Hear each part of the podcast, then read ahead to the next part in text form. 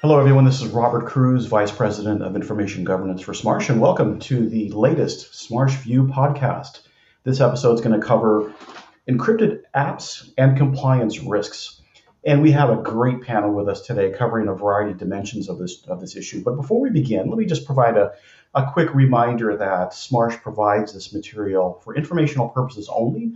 Smarsh does not provide legal advice or opinions, and you must consult with your attorneys regarding compliance with applicable laws and regulation. And the perspectives here we're bringing are really looking from a European perspective, as well as looking at the smaller firms and larger firms from the US side, and just getting a sense of how are organizations addressing some of these challenges that we've all been reading about recently with the use of encrypted apps. Applications like WhatsApp that have been the subject of the regulator focus for the past several months. And so really there's questions that come up about how is this affecting firms in different parts of the world? What are some of the risks that organizations see that should be managed in dealing with some of these new communication platforms? And most importantly, what are firms doing about it? How are they responding to this challenge? So let me start with my colleague, Shaun Hurst in London. And Shaun, as expert in the European regulatory theater. Shaun, what's your point of view here with respect to the WhatsApp and encrypted use news recently? How are you seeing this affect firms in Europe? Hi, Robert. Thanks. It's quite interesting. We've been on a few panel sessions lately with some folks from the financial services industries, and there's a common theme that seems to come up around this. People are going to use these encrypted applications. There's nothing you can really do about that. It's part of our everyday life. It's probably become more prolific even since the whole lockdown phase during COVID. And with the use of these applications, it obviously increases the risk that communications might not be getting captured as they should be, especially if you're talking with individuals that you're giving financial advice to, that information needs to be captured. And we've seen some big fines in the industry as well, and that's really put it into sharp focus that these companies need to address this. They can't just put a blanket ban on using these applications. And the big thing that I'm seeing, the common thread that I'm seeing throughout these talks we're having recently is that there is a big shift back to not using bring your own device or BYOD. And the reason for that is so that people can control the capturing of this information, the capturing of WhatsApp. The inherent value of using an encrypted application like WhatsApp is that you can't have a third party integrating with it. But by being able to control the mechanism by which you're actually talking, using WhatsApp, then there's a bit more control from the company. So we are going to see some shifts like that. But we all know that this data needs to be captured. And from a European perspective, it's the challenge between the requirements from a regulatory standpoint and also the obligations you have from a data privacy perspective with things like GDPR. And I think that's really raising the question of, how are you monitoring or inspecting communications?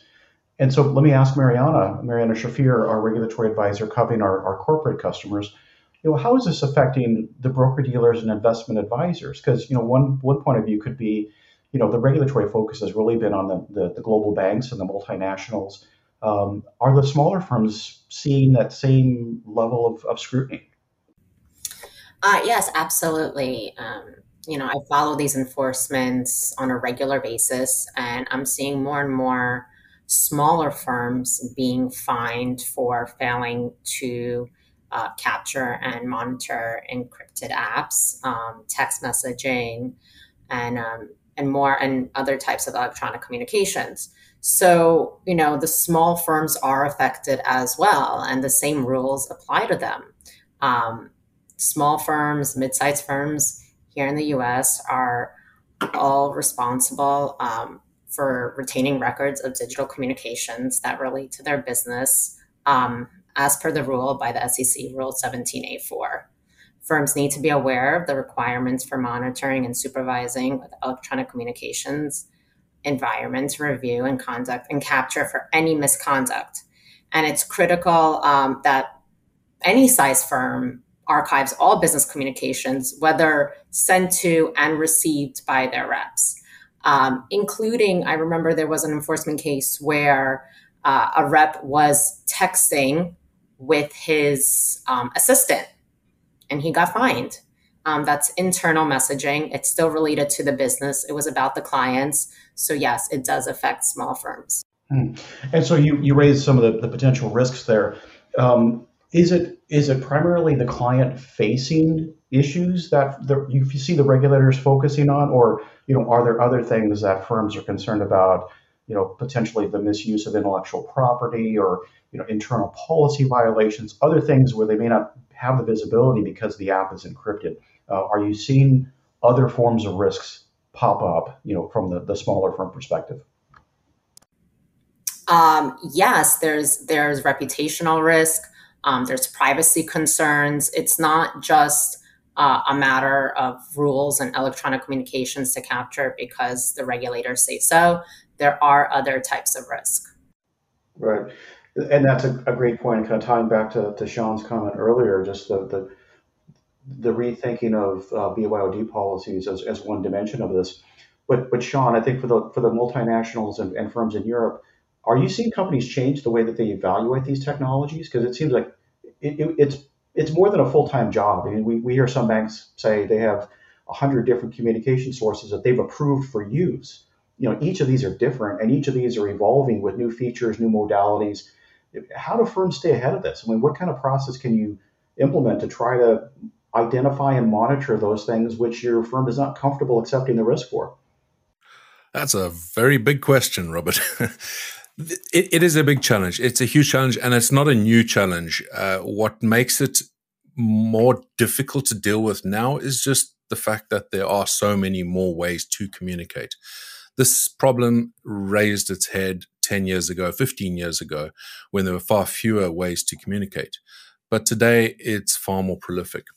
What I am seeing is there is less of the policies. Well, the policy is always going to be in place about what should be a business communication method and what shouldn't be a business communication method. The problem is that it's not always down to the business to dictate what ways we talk with our clients, right? If you're working for a bank. And that's especially prevalent in wealth management type parts of the business. If your client decides the way I want to communicate is via WhatsApp or via iMessage or Telegram or Signal, then a lot of the time these individuals are, well, to put it bluntly, a massive earner for the bank, and the bank is going to try and do what they can to accommodate this. And that is sometimes what is changing our policies today. And I think it's not always down to us looking out for the wrongdoing, that insider trading, the bad characters that are out there doing the bad things. Sometimes it's about just making sure that you are covering yourself. You're having these communications with your client. You want to make sure that all of this is recorded so that if ever there is any discrepancy, you're able to provide that information. And I would say 99% of the time, that is what is dictating policy, the changes in policy. And we're seeing that change happening more and more, I think. The fact that in many cases, this is being driven by your client or your employee and the tools they prefer to use, the things that they're comfortable with. This is the changing demographic of your business. It's not just technology for technology's sake. It's, well, first, TikTok. It's the engagement on TikTok is 3 times the length of any other social platform. And I think a lot of the historical data we've seen about social media is that investment advisors that participate in social media are more successful than those that don't. But, Mariana, it's like I can see a conservative, investment advisor. Do they really want to embrace these networks, or do they stay in the more traditional risk-averse side? So what I'm seeing, and I did want to agree, Shaun mentioned earlier that COVID did accelerate these applications, these channels, especially something like TikTok. And I am starting to see that more firms are starting to understand that and see that. And that's not just because you know, their reps might be using TikTok, it's because the clients are using TikTok. So yes, I am starting to see more of these applications becoming more popular. Financial firms are starting to acknowledge that. They are starting to monitor them. And it's really important because we do see the engagement on these applications.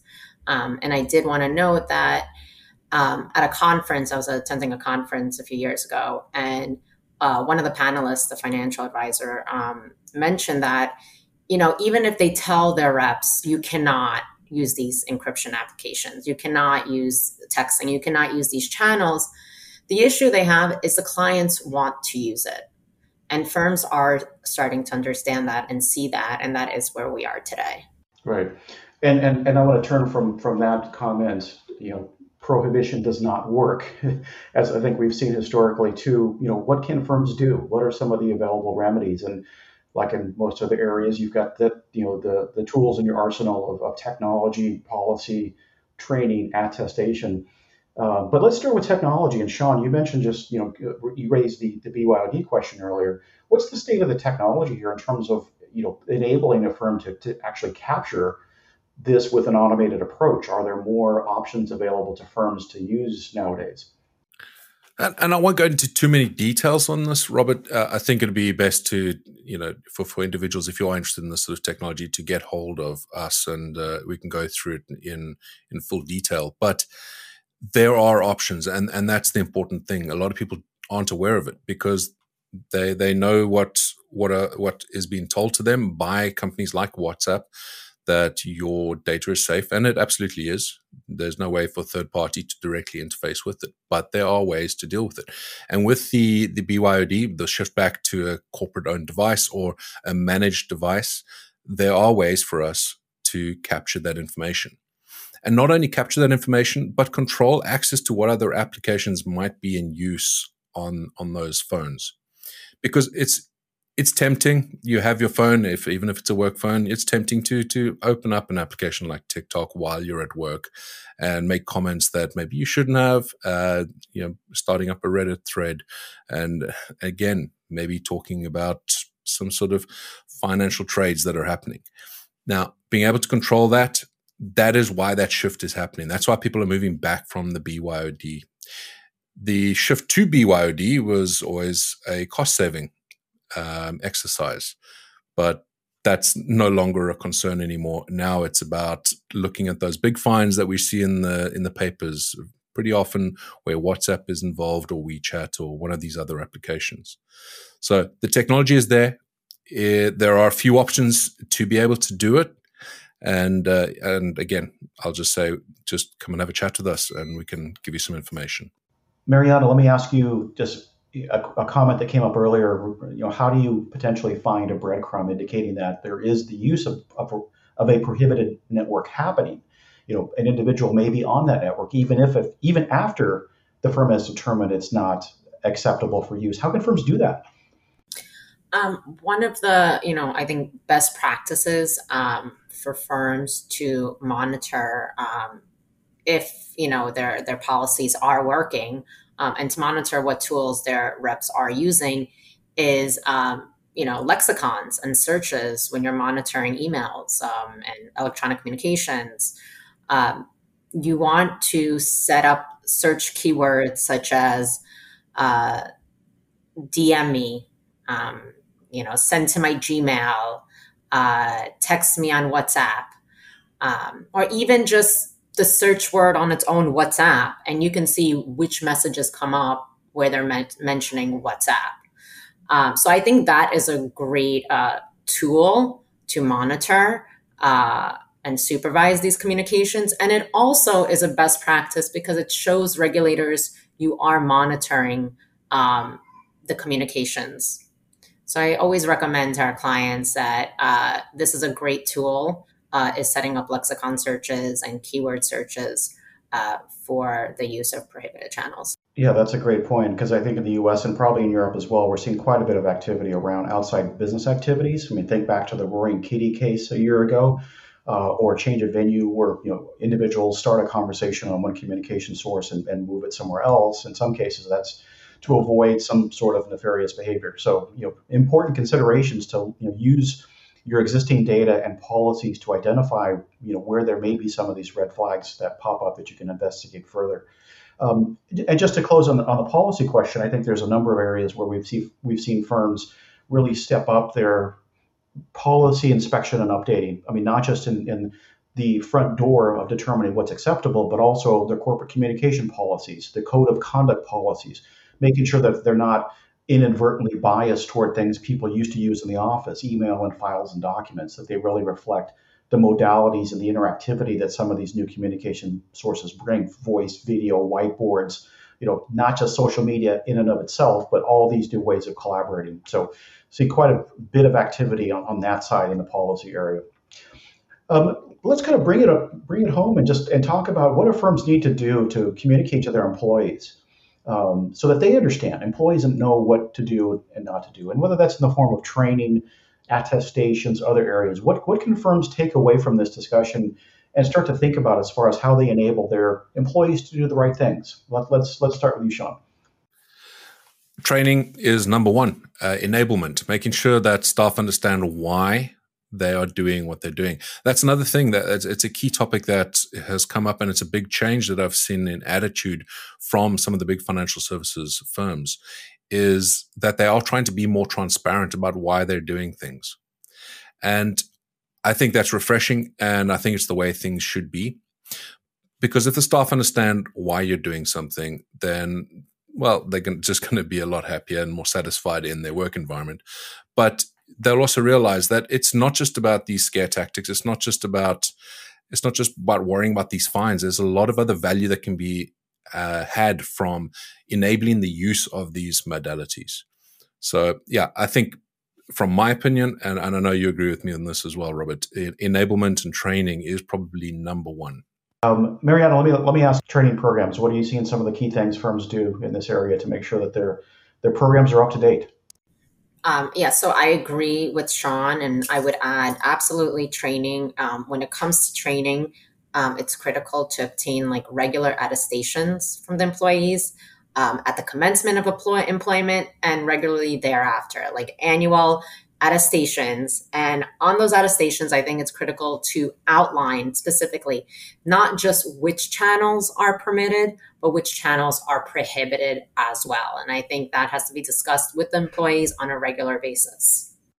Yeah, awesome. And great discussion here, everyone. Clearly, there's a lot to unpack, and we could continue to go on for hours here. But I think that's a good overview of kind of how firms are addressing this challenge of encrypted apps and addressing compliance risk. It's not going to go away. There's going to be the next network.